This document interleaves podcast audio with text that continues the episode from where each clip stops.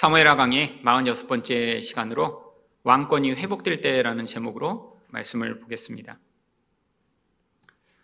성도가 예수님을 믿는 순간에 우리는 예수님이 우리 왕이심을 고백하며 그분이 통치를 받아들이기로 하는 것입니다. 물론 예수님은 왕이시고 우리는 그의 백성이라고 하는 것은 하나님과 우리 관계의 여러 가지 측면의 하나죠. 성경은 뭐 왕과 백성의 관계만이 아니라 하나님과 우리의 관계를 아주 다양한 방식으로 설명하고 있습니다. 아버지와 아들, 또 목자와 양, 뭐 이런 여러 가지 비유들과 또 그런 상황들을 통해 설명하는 이유는 하나님과 하나님 백성의 관계가 그처럼 다양하고 풍성하기 때문이죠. 그런데 이런 하나님과의 우리 관계를 묘사하는 왕과 백성이라고 하는 이 의미는 창세기부터 계시록까지 가장 많고 또 가장 일관되게 이야기를 하고 있는 것입니다. 왜 그럴까요? 우리를 구원하여 하나님이 이루시고자 하는 이 하나님 나라의 모습이 바로 왕이신 예수님이 통치하시며 그의 말씀에 순종하는 백성들이 그의 나라 가운데 평안과 안식을 누리는 바로 그 모습 가운데 가장 잘 드러나고 있기 때문입니다. 예수님은 온전한 왕이시고 또 우리를 모든 필요를 우리에게 공급하시며 우리를 모든 적으로부터 자유케 하실 수 있는 능력을 가지고 계신 그런 왕이십니다. 그런데 문제는 그 예수님의 통치를 우리가 온전히 받아들이고 그분의 백성으로 그분의 말씀에 순종해 살아가야 하는데 그렇지 못하다라고 하는 것이 문제가 될 때가 많이 있죠. 우리가 예수님을 이렇게 믿기로 해서 그 이후에 그의 통치를 받아들이기로 했어도 우리 내면에서는 그 예수님 말고 우리가 의지하고 사랑하는 대상들이 끊임없이 드러나게 되어 있습니다. 우리가 신앙을 이렇게 하나님 앞에 아 내가 예수님만 믿겠습니다. 난 예수를 위해 헌신하겠습니다. 라고 아, 그렇게 헌신과 다짐을 하며 예수를 믿어도 하나님은 우리의 이런 표면적인 부분이 아니라 우리 마음의 중심에 있는 진짜 의존의 대상들을 드러내시며 바로 그것이 하나님과 우리의 관계를 깨뜨리는 것이 됨을 보여주시고자 하시는 것이죠. 특별히 우리가 의존하고 있던 우리 우상의 그런 모습이 드러나고 그것이 우리로부터 잘려나가 우리가 이렇게 하나님과의 관계 안에서 갈등을 겪을 때 그때가 바로 우리가 이런 하나님과의 관계의 측면에서 보면 예수님이 왕이 되심을 거부하고 반역을 행하는 것과 똑같은 모습입니다. 여러분, 우리 인생에서 바로 이런 일들이 반복되게 되어 있습니다. 나도 알지 못한 채로 이렇게 내가 다른 것을 사랑하고 다른 것을 의존하며 다른 것의 인도를 따라가며 그것이 나의 왕인 것처럼 거기에 나의 모든 의존을 두고 그것이 나를 지켜줄 것처럼 생각하며 그것을 왕으로 섬겼는데 결국 그것이 실패하고 무너지며 그제서야 아, 예수님만이 나를 지키실 수 있고 예수님만이 나의 참된 왕이 되신다라는 것들을 고백하는 그런 때. 그런데 이렇게 우리 마음대로 내가 그런 과정을 경험했다고 해서 바로 이 예수님의 통치가 회복되는 것이 아닙니다. 어떤 과정이 반드시 필요한 것이죠. 그러면 왕권의 회복은 언제 이루어지나요? 첫 번째로 왕이 행하신 일들을 기억하고 회개할 때입니다. 9절 상반절 말씀입니다. 이스라엘 모든 지파 백성들이 변론하여 이르되 왜 갑자기 이들이 모여서 아, 이렇게 토론을 하며 지금 이야기를 하는 것인가요? 자기들이 이제까지 자기들이 왕이라고 생각했던 압살롬이 죽임을 당하고 지금 이들이 아주 큰 혼돈의 상태가 되었기 때문입니다. 아, 이제까지는 압살롬이 그들을 인도하여 아, 그들을 부요하게 만들고 그들이 원하는 그런 모든 것들을 줄 것이라고 생각했는데 허망하게 이렇게 죽어버리고 나자 그제서야 정신을 차리고 모인 것이죠. 그들이 모여서 첫 번째로 했던 일이 무엇인가요? 9절 하반절을 보시면 왕이 우리를 원수의 손에서 구원하여 내셨고 또 우리를 블레셋 사람들의 손에서 구원하셨으나 이전에 다윗 왕이 그들을 이 주변의 많은 원수 국가들로부터 구원했던 사실을 그들이 그제서야 기억하기 시작한 것입니다. 원래 이 이스라엘이라고 하는 나라는 주변에 수없이 많은 다른 국가들 사이에서 굉장히 어려움을 많이 겪었습니다. 물론 하나님이 이 주변 국가들을 통해 이 이스라엘 백성들이 끊임없는 우상 숭배를 하고 하나님을 저버리고 다른 신을 섬기는 것들을 징계하셨던 적이 계속 있었죠. 이들이 하나님을 온전히 섬기고 의존하면 하나님이 그들을 보호하셨지만 이들이 이방 신들을 섬기고 하나님을 버릴 때마다 주변에 있던 다양한 민족들로 말미암아 고통을 당하게 되었습니다. 이스라엘 서쪽에는 블레셋이, 북쪽에는 소바가, 오른쪽에는 모압과 암몬이, 에돔이 이들을 끊임없이 공격하며 정말 안식을 누리지 못하는 삶을 살았죠. 그런데 사울이 왕이 되어 열심히 전쟁을 했지만 사울 또한 이들을 온전한 평화를 가져올 수 있는 그런 능력이 없었습니다. 수없이 많은 전쟁을 하며 많은 사람들이 죽임을 당하고 또 그 땅이 유린되고 고통하는 그런 불안한 삶을 살다가 다윗 때에야 처음으로 이 주변에 있는 모든 민족들을 다 정벌하여 처음 평화가 찾아온 것이죠. 여러분, 아니, 이렇게 전쟁이 계속되던 땅 가운데, 아, 그래서 곡식을 농사하기만 하면 이방 민족이 찾아와 그 모든 곡식을 다 빼앗아 가고, 아니, 언제 이렇게 전쟁이 벌어져서 내 자식이 죽임을 당하고 내 아내와 딸들이 이렇게 욕보임을 당할 것을 두려워하며 사는 그런 시대 가운데 이런 평화가 찾아오다니요. 아마 이스라엘 백성들은 처음으로 경험한 그 평화로 말미암아 아마 엄청나게 기뻤을 것입니다. 시간이 계속되자 잊어버린 거예요. 어떻게 그들이 평화를 얻게 되었는지, 도대체 누구로 말미암아 이런 은혜가 임하게 되었는지 다 잊어버리게 된 거예요.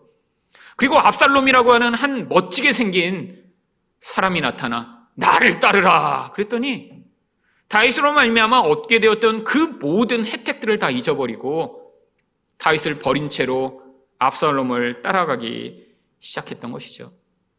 여러분 이게 이스라엘 백성들이 아, 참 어떻게 저렇게 무지할까? 아니 기억력이 저렇게 없나? 아니 이전에 수백 년간 그렇게 고통해 놓고 아니 그들을 그렇게 자유케 했던 그 다윗을 어떻게 저렇게 쉽게 잊어버리지? 라고 우리는 생각할 수 있지만 바로 우리의 모습을 보여주고 있는 것입니다. 여러분 우리가 예수를 믿으며 아마 그런 경험들을 하신 적이 있을 거예요.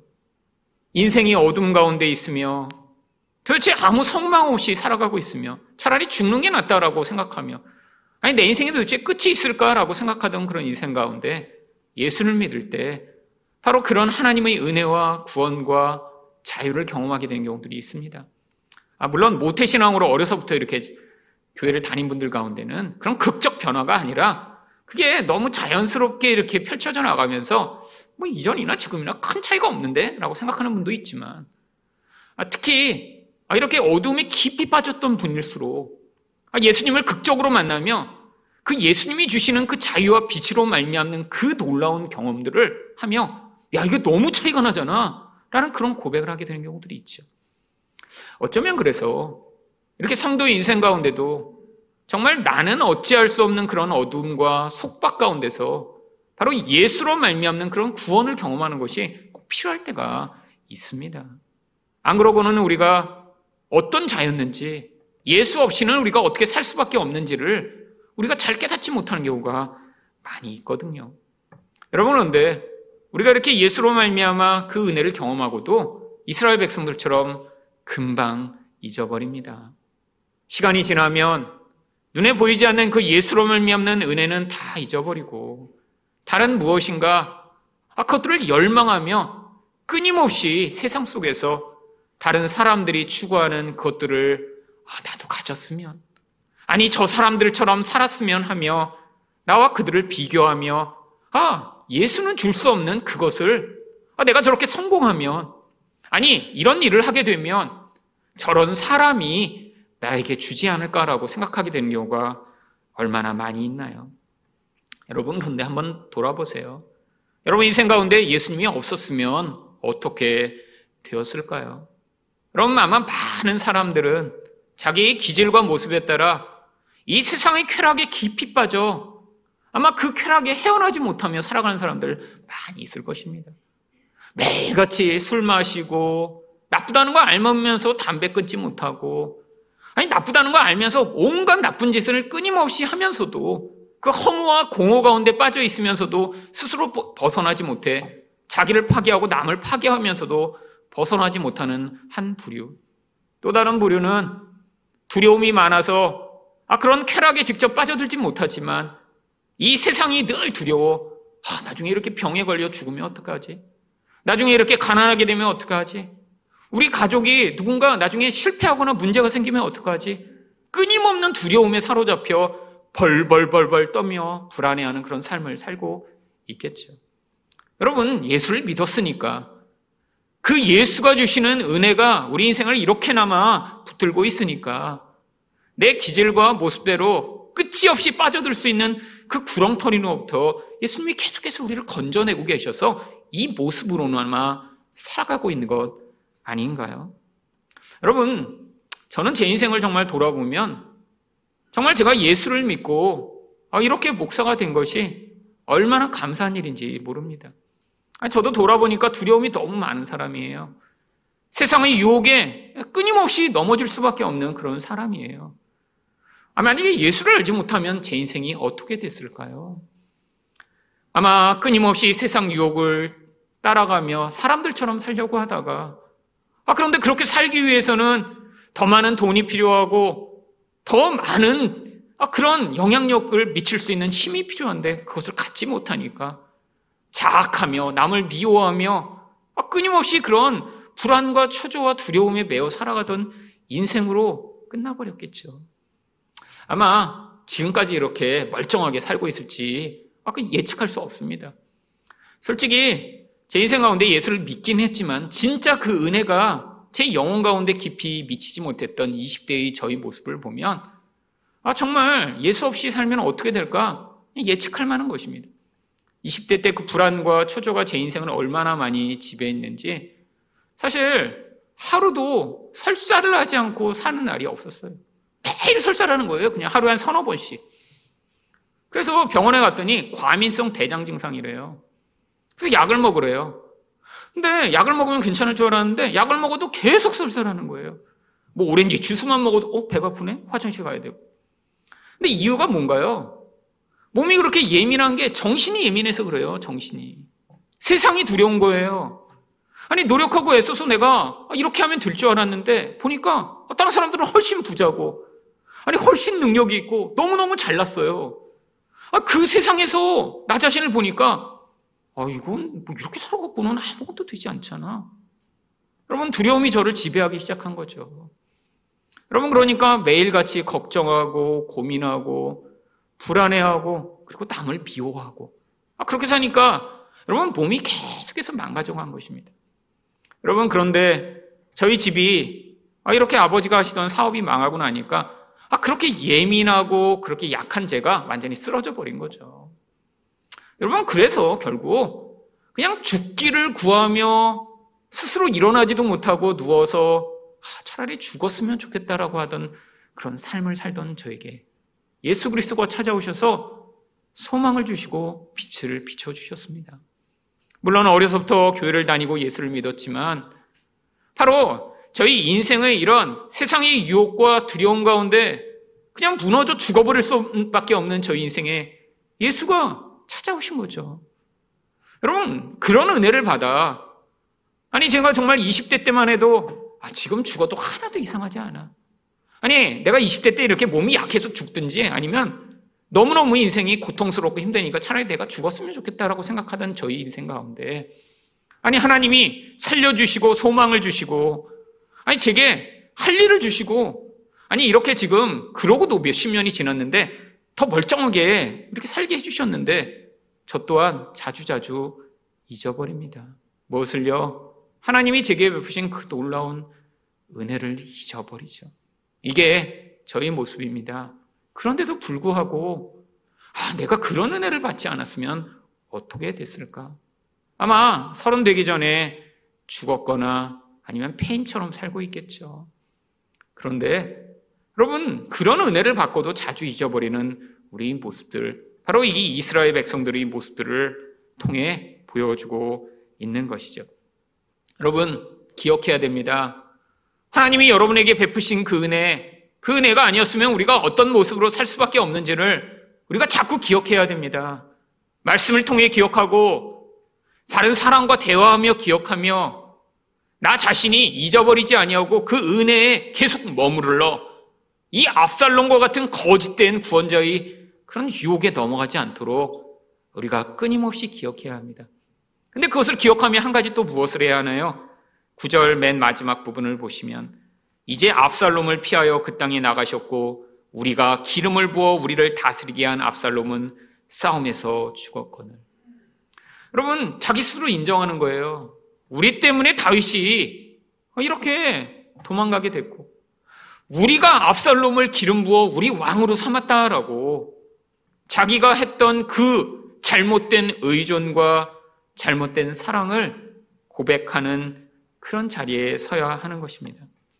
여러분, 우리 인생에도 우리는 끊임없이 무엇인가 눈에 보이지 않는 하나님 대신에 어떤 사람, 아니 세상의 어떤 것이 나를 구원하기를 열망할 때가 많이 있습니다.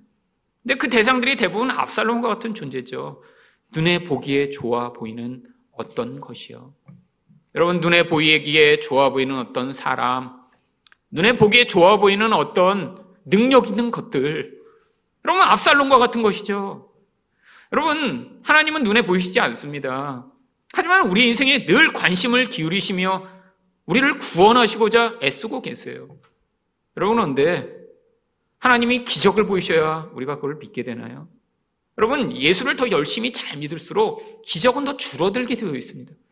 예수를 잘 믿는다는 것은 무엇을 의미하죠? 이제 하나님과 기적이 아니어도 관계 가운데 그분을 신뢰하게 돼서 내가 어떤 상황이 변화되지 아니하여도 내가 그분이 나의 하나님이 되시며 나의 인생을 책임지시는 것들을 내가 보지 않아도 신뢰하는 자리가 예수를 잘 믿게 된 거예요. 여러분, 부모와 자식 간의 관계에서 부모가 용돈을 많이 주면 아, 우리 아버지 맞네? 이러다가 용돈을 안 주면 이거 아버지 아니고 이거 딸 어디서 데리고 왔나? 이렇게 생각하는 자녀라 그러면 이거 심각한 거 아닌가요? 여러분, 물질적으로 뭔가를 줘야지만, 아, 그래야 우리 하나님이, 아, 좋은 하나님, 아, 능력 있는 하나님이라고 생각하고 있다면, 이거는 지금 신앙이 지금 잘하고 있지 않은 상태인 거죠. 여러분, 그래서 우리 신앙이 더 온전하게 자라기 위해선 어쩌면 기적이 점점 줄어들게 되어 있습니다. 믿음이 약할 때는 내가 정말 하나님을 믿는다고 고백하며 나갔을 때 어떤 신비한 일들을 통해 야 정말 하나님 정말 내가 이렇게 기도하니까 이런 기적을 베푸셨네. 이건 초신자의 간증이죠. 믿음이 성장할수록 아, 내가 이렇게까지 기도했는데 하나님이 아무런 일도 행하시지 않아도 하나님 그래도 제가 우리 하나님을 신뢰합니다라고 하는 고백을 하게 되는 그 자리. 여러분 그런데 우리가 이런 자리에 쉽게 설 수 있나요? 아니에요. 이스라엘 백성들처럼 압살롬이 갑자기 나타나고 나면 그냥 우리 눈이 금방 돌아가 버립니다. 여러분, 우리가 눈에 보는 것을 의존하는 자들입니다. 어쩔 수가 없어요. 이게 죄인의 속성이며 이게 바로 우리들의 속성이죠. 여러분, 그런데 우리가 눈에 보는 것이 우리 인생을 구원할 수 있나요? 아니, 정말 압살롬처럼 멋진 어떤 사람이 우리 인생의 구원자가 되나요? 여러분, 사람에 대한 이 의존을 우리가 버리지 못하면 우리는 끊임없이 사람으로 말미암아 낙심하고 실망하게 되어 있습니다. 여러분, 이 압살롬의 실체가 무엇이죠?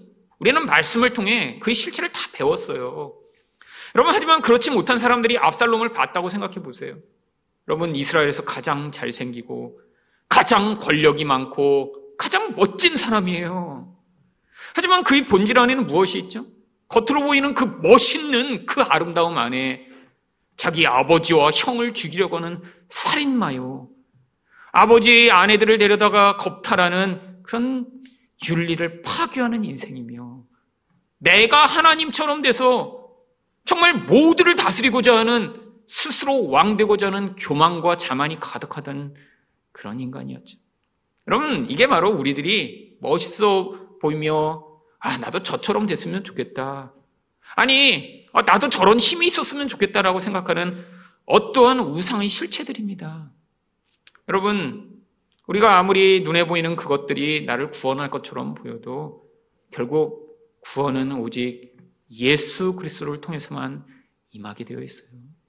여러분, 여러분 인생 가운데 가장 가까운 관계 가운데 여러분들이 낙담하고 실망하는 이유가 바로 잘못된 구원자에 대한 열망이 너무 커서입니다. 우리는 다 기본적으로 그 열망을 가지고 있기 마련이죠. 그게 인생이죠. 하지만 말씀을 통해 배워가야죠. 하지만 말씀을 통해 배우지 못한 사람은 결국 삶을 통해 배우게 되어 있습니다. 물론 말씀을 통해 들어도 자기 인생을 통해 그 과정들을 경험해 나가며 아, 남편도 아내도 내 자식도 아니 내 부모도 내 인생의 진짜 구원자가 아니고. 정말로 나를 구원하여 나를 통치하실 분은 우리 예수님이 한 분이시구나라는 사실을 경험하는 게 인생인데. 끊임없이 이것들을 받아들이지 못하고 그래도 그래도 아니 누군가 있겠지 라는 생각을 가지고 살게 되면 우리에게 맡겨준 사랑이 아니라 아, 내가 기대했던 어떤 사람이 나를 실망시키며 나에게 상처를 줄 때마다 분노하고 관계를 깨뜨리는 인생을 살게 되는 것입니다. 여러분, 그래서 우리가 이런 잘못된 의존이 무엇인가를 발견할 때마다 빨리 하나님 앞에 나가야 돼요. 하나님, 제가 하나님을 버리고, 아니, 그 사람을 이렇게 믿었습니다. 그게 저희 잘못이에요. 라고 인정해야 돼요. 여러분, 어떤 사람은 근데 이걸 인정하지 못하고 어떻게 하는 경우가 많나요? 하나님께 원망을 해요. 자기가 선택한 남편이고 자기가 선택한 아내면서 하나님께 원망해요. 하나님 왜 내가 그때 결혼할 때 안 말리셨어요? 여러분 하나님이 말렸어도 결혼했을 거잖아요. 근데 우리는 늘 그렇게 생각합니다. 아 내가 그때 거기에 갈 때 왜 안 막으셨어요? 여러분 하나님이 우리 인생 가운데 누구랑 결혼하는 거를 뭐 막으시고 어디에 가는 거를 막으시고 뭘 우상을 추구하는 걸 막 막으셔서 못하게 하는 하나님이 아니라 우리가 자발적으로 우리 죄성으로 말미암아 끊임없이 그런 일탈과 방황을 할 때에도 우리를 여전히 지켜보시며 우리 인생을 그 은혜의 자리로 이끄시는 분이 우리 하나님이세요. 여러분 부모들은 걱정되니까 막으려고만 하죠. 여러분 그런데 우리 하나님 안 그러세요. 여러분 우리 하나님은 다 아시잖아요. 우리 하나님이 우리가 그렇게 방황하며 잘못된 것을 선택할 때 다 쫓아다니면서 일일이 이거 하지 마. 그거 하지 마. 너 지금 뭐 하고 있어? 라고 하시는 분이 아니세요. 우리 하나님은 우리 인생을 통해 내가 이리로 심리를 잘못 가도 지켜보시며 따라오시고 야, 이제는 돌이킬 때가 되지 않았니? 라고 그때에도 넘어진 우리를 일으켜 세우시는 분이 우리 하나님이시죠. 여러분, 우리는 끊임없이 이렇게 죄악을 저지르고 하나님을 향해 반역하며 아, 예수 말고 어떤 사람이 나를 좀 도와줬으면 좋겠고 예수 말고 갑자기 로또라도 당선돼서 그게 내 인생의 어떤 길을 열었으면 좋겠는 그 열망을 가지고 살아가는데 예수님은 우리가 그것이 아니라 나만이 너희 구원자다라는 사실을 고백하는 자리에 이르기를 원하시는 것입니다. 여러분 그것을 깨달은 자만 무엇을 할 수 있나요? 10절 하반절에서 이제 너희가 어찌하여 왕을 도로 모셔올 일에 잠잠하고 있느냐. 이제서야 예수를 다시 내가 내 구원자요 왕으로 인정하며 그분을 모시게 되어 있는 것이죠.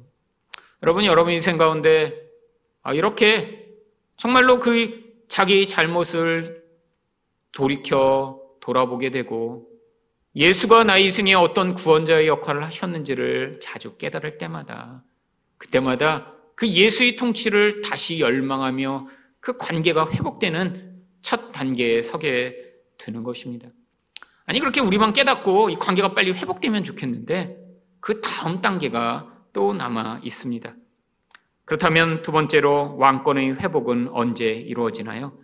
왕이 먼저 회복의 말씀을 하실 때입니다. 11절 상반절 말씀입니다. 다윗 왕이 사독과 아비아달 두 제사장에게 소식을 전하여 이르되 아니 이렇게 이스라엘 전 지파가 아니, 다윗 왕을 다시 모셔오자 아, 이렇게 결의를 했으면 뭔가 이렇게 이루어질 줄 알았는데 갑자기 다윗이 이 제사장들에게 메시지를 먼저 보냅니다. 여러분 왜 이런 일을 한 것이죠? 이게 이스라엘 전 지파를 향해서 메시지를 보낸 게 아니에요. 이 제사장들을 통해 특별히 유다 지파에게만 메시지를 전합니다. 11절 중반절입니다. 너희는 유다 장로들에게 말하여 이르기를. 여러분, 지금 어떤 상황이냐면, 지금 이 압살롬이 이렇게 반역을 시작했을 때, 사실 이 유다 지파가 나서서, 어? 이 압살롬 뭐야? 이거 반역자 아니야? 아, 그리고 그들이 막았으며 이 다윗 편에 섰어야 했는데. 아니, 다윗으로 말미암아 가장 큰 혜택과 은혜를 입은 유다 지파마저도 이 다윗을 배반했던 것입니다. 여러분, 그러고 났더니 지금 문제가 생겼죠. 여러분, 원래 이스라엘의 이 열두 지파 가운데 다른 지파들은 처음부터 다윗을 왕으로 섬겼던 게 아니에요. 여러분, 다윗이 처음에는 유다 지파의 왕이 된 뒤에 몇 년간 싸움을 했습니다. 왜 다른 지파들은 다 사울을 섬기고 있었거든요. 그러다가 전쟁이 종식이 되고 이 내전이 끝난 다음에야 이스라엘 전체의 지파가 됐죠. 그런데 지금 시간이 많이 흐른 뒤에 아니 자기 편이었던 유다 지파마저 압살롬이 가장 멋져 보인 거예요. 그래서 배신을 한 것입니다. 그러니까 지금 이게 문제가 생겼죠. 여러분 원래부터 이렇게 관계가 친하지 않은 사람은 관계를 바꾸는 게 쉬워요. 근데 친한 사람인데 배신을 했어요. 이게 어려운 것이죠. 여러분 그래서 이 유다 지파가 지금 머뭇거리고 있는 것입니다. 아니, 자기들이 의존했던 압살롬이 죽어버렸어요. 아, 그러면 지금 이 다윗 왕을 다시 모셔와야 되는데 자기들이 제일 큰 잘못을 했잖아요. 그러니까 지금 이들이 이러지도 못하고 저러지도 못하고 지금 있으니까 다윗이 먼저 나가 야, 내가 이렇게 너희들한테 메시지를 둘 테니까 이 제사장들이 너희들이 가서 얘기해서 이 유다 지파의 사람들이 나를 모셔오도록 해라고 지금 할 말을 지금 하나씩 하나씩 넣어주고 있는 것입니다. 무엇을 이야기했나요? 11절 마지막 부분을 보시면 왕의 말씀이 온 이스라엘이 왕을 왕궁으로 도로 모셔오자 하는 말이 왕께 들렸거늘 너희는 어찌하여 왕을 궁으로 모시는 일에 나중에 되느냐. 아니 온 이스라엘이 하고 있는데 왜 너희들만 지금 가만히 있어? 아니, 가만히 있을 수밖에 없죠. 자기들이 제일 잘못했으니까요. 여러분 이거 자주 경험하는 거 아닌가요? 여러분 뭔가 관계가 깨지고 나면 사실 제일 잘못한 사람이 제일 먼저 화해하기가 어렵습니다. 여러분 집에서도 뭐 애들이 여럿이 있다가 애가 뭐 어떤 애는 정말 엄청 잘못했어요. 얘는 이제 조금 잘못했어요. 그래서 엄마가 불러서 막 야단치다가 이제 그래 이제 다 이제 화해하고 엄마가 다 용서할 테니까 이제 다시 해. 그러고 나면 조금 잘못한 애는 이제 조금 있다가 금방 엄마 그러고 이제 금방 회복이 되는데 이 잘못을 많이 해서 죄책감이 많을수록 돌아오는데 오래 걸립니다. 이게 인간의 근원적 마음이에요. 지금 바로 유다 지파가 지금 그런 상황이죠. 다윗에게 자기들이 원래 가장 충실했어야 할 자들인데 가장 배반을 하고 그러니까 지금 어물쩍 어물쩍하고 어떻게 하지를 못하고 있는 거예요. 다윗이 나서서 야, 다 지금 나를 불러오자고 하는데 너희가 지금 뭐 하고 있는 거야? 그리고 또 12절에서 이렇게 이야기합니다. 너희는 내 형제요 내 고륙이건을 너희는 어찌하여 왕을 도로 모셔오는 일에 나중에 되리오 하셨다 하고 너희가 내 친척이잖아. 여러분 다윗이 바로 유다 지파입니다. 아 그래서 내 친구고 내 친척인데 너희가 이렇게 나중에 하면 어떻게 혈육 관계까지 얘기하며 니네가 먼저 나서야지라고 그들을 독려하는 것이죠. 그리고 나서 가장 다윗이 정말 말하지 않을 법한 그런 한 가지 이야기를 또 합니다. 13절입니다. 너희는 또 아마사에게 이르기를 너는 내 고륙이 아니냐? 내가 요압을 이어서 항상 내 앞에서 지휘관이 되지 아니하면 하나님이 내게 벌유의 벌을 내리시기를 바라노라 하셨다 하라요. 여러분 아마사를 회복시켜 주겠다고 지금 다윗이 이야기하고 있는 거예요. 근데 그냥 이야기하는 게 아니라 아주 하나님을 언급하며 약속을 합니다. 내가 아마사를 다시 군대 장관으로 회복시키지 않으면 하나님이 나에게 벌을 내리실 거야. 근데 도대체 아마사가 누구길래 이런 약속을 하고 있는 것이죠? 여러분 아마사는 사무엘하 17장 25절을 보시면 압살롬이 아마사로 요압을 대신하여 군 지휘관을 삼으니라. 이런 반역군의 대장이었어요. 여러분 아마사도 원래 다윗의 조카입니다. 요압도 원래 다윗의 조카예요. 서로 이제 부모가 다르긴 하죠. 그러니까 사촌들이었어요. 요압이나 아마사나. 근데 이들이 이렇게 다윗이 권력을 잡게 되면서 유다 지파 가운데 예전에는 다 자기 친척들이 높은 자리에 다 서게 되어 있죠. 아 그래서 요압이 그 많은 사람들 가운데 이렇게 강력한 군대 지휘관이 자리에 섰는데 이러면 반역이 일어나자 요압은 다윗 편에 섰던 것이고요. 이 아마사는 보니까 압, 압살롬이 훨씬 멋있어 보여요.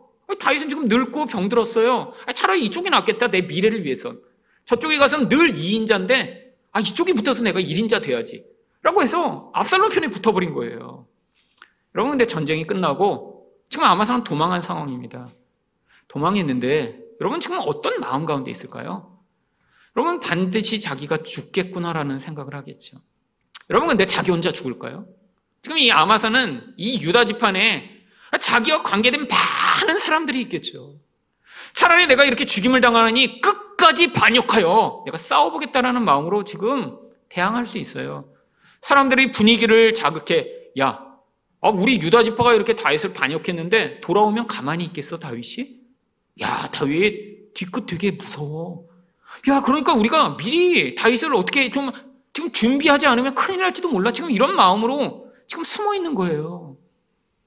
여러분 사실 이런 반역자 처단하는 게 마땅하지 않나요? 근데 다윗이 어떻게 해요? 다시 군대 지휘관의 자리에 세워주겠대요. 요압을 대신하여 요압이 나중에 은퇴하거나 나이가 들어 죽으면 그 일을 이후를 대신하여 군대 장관을 시켜주겠대요. 도대체 있을 수나 있는 일인가요? 네, 바로 하나님이 우리에게 베푸시는 은혜를 보여주기 위해서입니다. 여러분, 우리가 하나님 말고 다른 대상을 의존하는 그것, 여러분, 하나님에게는 이런 죽어 마땅한 반역이죠. 아니, 이 아마사가 다윗이 아니라 압살롬을 자기 왕으로 섬기며 이 다윗을 죽이기 위해 애썼던 것과 똑같은 모습으로 우리도 우리 인생 내내 예수님 말고 다른 것이 나의 왕이며 나의 통치자이기를 열망할 때 바로 그때 이 아마사와 같은 자리에 서게 되는 것입니다. 여러분, 아니 왕이 진짜 한 분이라면 그럼 가짜 왕을 섬긴 자들은 반드시 죽어 마땅한 것 당연한 거 아닌가요? 여러분, 왕의 통치에서는 너무 당연한 일입니다. 아니, 지금처럼 인권이나 뭐 이런 왕이 없는 시대에는 아, 뭔가 잘못을 해도 아, 그게 이런 방식으로 처단받지는 않죠. 여러분, 근데 고대에 왕이 있는데 어떤 다른 왕을 따르는 사람이 있었다고 생각해 보세요. 조선시대에 그럼 무슨 일이 벌어질까요? 반란이 이렇게 다 징벌되고 나면 그 반란 편에 서서 다른 왕을 쫓았던 반역자들은 다 죽임을 당하게 되어 있습니다. 여러분, 이게 원래 하나님 나라의 원리예요. 여러분, 하나님 나라는 민주주의가 아닙니다. 민주주의는 최소한도로 인간들이 서로 공존하며 살기 위해 많은 약점들이 있지만 만들어낸 인간 편에서 만들어낸 어떤 제도죠. 하나님 나라의 원리는 온전한 하나님이 통치하시며 그분이 뜻만이 세워지는 왕정이에요. 여러분, 근데 거기에 반역한 자들은 죽게 되어 있는데 하나님이 어떻게 하세요? 다시 하나님을 인정하며 회개하며 나오는 자들을 하나님이 이런 기회를 다시 주시는 거예요. 여러분, 우리 인생 가운데 우리가 잘못을 안 하고 죽을 때까지 살 수 없습니다. 남에게 들키냐 안 들키냐의 문제죠. 여러분, 그런데 들킨 사람들이 있어요. 그럼 어떡하나요? 많은 사람들이 손가락질하며 많은 사람들이 그들을 질책하죠. 아니, 어떻게 그런 짓을 할 수가 있어? 여러분, 그런데 하나님 나라는 그렇지 않아요. 여러분, 베드로 보세요. 여러분, 아니, 내가 내 생명을 다해 예수를 따르겠습니다. 죽기까지 따르겠습니다. 하고, 그리고 몇 시간 지나지 않아 저주하며 예수를 부인했던 베드로. 예수님이 어떻게 하세요? 내 양을 먹이라. 여러분, 이게 하나님 나라의 원리입니다. 하나님 나라의 원리는 바로 이런 은혜의 기반을 두고 있기 때문이죠. 아마사 같은 자도 두려워 떨 필요가 없는 거예요. 여러분, 우리 인생 가운데 그래서 죄를 지어도 그 죄로 말미암아 하나님과의 관계로 나오지 못하는 게 미성숙한 거예요. 제가 늘 말씀드리잖아요. 화냈어요. 아, 평소에 내가 그렇지 않은 줄 알았는데 죄를 졌어요. 그리고 나서 바로 할렐루야 하며 기도할 수 있는 것. 아, 물론 사람들 앞에서 그러면 위선이지만 하나님 앞에서 그러는 거는 성숙한 거예요. 왜요? 미성숙할수록 내가 이런 잘못을 하고 나쁜 짓을 하고 나면 하나님께 못 나가요. 아니, 원래 화냈다라는 건 내 안에 원래 분노라는 게 원래 존재한 거예요. 어떤 상황을 통해 그 분노가 표출돼 나온 거죠. 근데 한번 화내고 나면 한 달 동안 교회 안 나오고 한번 문제가 생기고 나면 몇 년 동안 하나님 찾지 않고 이런 사람들이 미성숙한 것입니다. 여러분, 여러분이 성숙하기 위해서는 어떤 기반 위에서 하나님을 바라봐야 돼요? 은혜의 기반 위에. 여러분, 유다지파 사실 다윗이 얼마나 인간적인 마음으로는 괘씸할까요? 그들을 다른 지판 위에 세워 자기 혈육이니까 다 좋은 일들을 그들에게 맡기고 자기와 함께 예루살렘과 헤브론과 아주 중요한 지역에서 통치할 수 있게 해주며 많은 은혜를 베풀었는데 가장 먼저 반역한 자들이 유다 지파였는데 아니 그 반역자의 수장이 아마사였는데 이 다윗은 그들에게 내가 너희를 회복시키며 내가 너희 왕이 될 테니까 다시 나를 빨리 불러라고 요청하고 있는 것처럼 예수님이 지금 우리를 향해 우리가 예수님을 외면하며 예수님이 불편하고 힘들 때에도 먼저 다가오시는 것입니다. 여러분, 제 인생에도 늘 보면 제가 미성숙할 때 하나님께 나아가지 못했던 적 굉장히 많았던 것 같아요. 그냥 혼자 꿍 하고 있는 거죠. 아니, 내가 하나님께 다가갈 용기가 없으니까 그냥 내 죄를 곰씹으며 스스로를 벌주며 아니, 이렇게 내가 어떻게 할 수 있어? 내가 지난번에도 결심했는데 아니, 어떻게 이렇게 또 무너질 수 있어라고 나를 탓하며 그러며 다음에는 어떻게 해야 될까라는 절망 가운데 있을 때 그런데 그때 예수님이 먼저 늘 찾아오셨습니다. 여러분 제가 젊을 때 복음을 모를 때는 뭔가 내가 이렇게 멋지게 살아야 된다는 그런 목표가 점점 있잖아요. 근데 여러분 그렇게 늘 살 수 있나요? 아, 앞으로 내가 하나님 내가 이제 1년 동안 화내지 않겠습니다. 뭐 1년 동안 내가 이렇게 깨끗하고 순전한 삶을 살겠습니다. 약속은 또 얼마나 많이 하는지 기도할 때만 하잖아요. 기도할 때마다. 근데 여러분 그렇게 살 수 있나요? 여러분 20대 청년인데 아, 나는 순결하고 깨끗한 마음으로 1년 동안 살겠습니다. 여러분 금방금방 무너지고 금방금방 유혹 당할 때마다 근데 그때마다 어떻게 했냐면 저를 벌 준 거예요. 이런 바보 표 멍충이 같은 녀석아. 너는 그렇게 살면 안 돼. 너는 목사 될 자격도 없어. 저를 벌 주고 그 다음에 그러니까 스스로 좌절하고 고통하고 나를 벌 주는데 그 벌이 충분치가 않아요. 아니 마틴 루터처럼 채찍을 가지고 나를 때리고 싶은데 그래서라도 해결될 수 있다면 때리고 싶은데 그게 안 된다는 거 아는데 그냥 그 움츠러들어서 그냥 좌절돼서 그때부터 이제 더 막 나가는 거죠. 한 번 망가졌으니까 아유 뭐 이렇게 그냥 그냥 가지 뭐. 그러다가는 한 달, 두 달 그렇게 막 살다가 그제서야 정신 차려서 이제서야 주님, 예수님밖에 없어요. 그리고 다시 돌아오고. 여러분 이게 미성숙할 때입니다. 여러분 근데 복음을 알게 되니까 예수님이 아, 내가 그런 모습과 그런 실수했다고 아, 이 자식 언제 오나 보자. 내가 요번에는 정말 지난번에 세 번이나 맹세한 네가 어떻게 우리 하나님이 안 그러신다는 걸 알게 된 거예요. 십자가에서 나의 그 무섭고 더러운 죄의 본질을 십자가에 매달아 죽이시고 지금도 마치 다윗처럼 아들아 내가 너의 연약함을 알아. 네가 그렇게 쓰러져 있는 거 내가 알아. 너는 그럴 수밖에 없는 존재냐? 그래서 내가 너를 다스리길 원하고 내가 너를 붙들어 주길 원하고 내 인생 내내 내가 너를 떠나지 아니하며 너와 함께 있겠다라고 약속하시며 우리에게 다가오시는 분이 바로 예수 그리스도 우리 하나님이신 것입니다. 그럼 바로 이 다윗의 메시지를 받아들여 유다 사람들이 어떻게 반응하나요? 14절입니다. 모든 유다 사람들의 마음을 하나같이 기울게 하매 그들이 왕께 전가를 보내어 이르되 당신께서는 모든 부하들과 더불어 돌아오소서 한지라. 여러분, 예수님이 바로 우리에게 이것을 요청하세요. 우리 마음이 준비 안 됐는데 예수님이 오셔서 자, 이제 내가 다시 왕 할게. 너 내 말 잘 들어. 여러분, 예수님 이렇게 안 하세요. 우리가 먼저 회복하고 그 메시지를 받아들여 예수님, 이제 제가 준비됐습니다. 이전에는 내가 내 죄에 매어 죄책감과 수치감에 사로잡혀 있었지만 이제 다시 예수를 향해 손을 내미우니 오셔서 나를 다스려 주시고 내 인생의 주인이 되어 주시옵소서라고 고백할 때마다 우리 예수님이 오셔서 무너진 우리 손을 붙들고 일으켜 세워 주셔서 그래 내가 너를 다시 통치하마 내가 너를 다시 인도하마 내가 너희 주인이 되고 왕이 되어 너희 인생을 내가 책임지마라고 말씀하시며 끊임없이 반복되는 이 과정 가운데도 그 신실함을 변치 않으신 분이 우리 예수님이심을 믿기를 축원드립니다.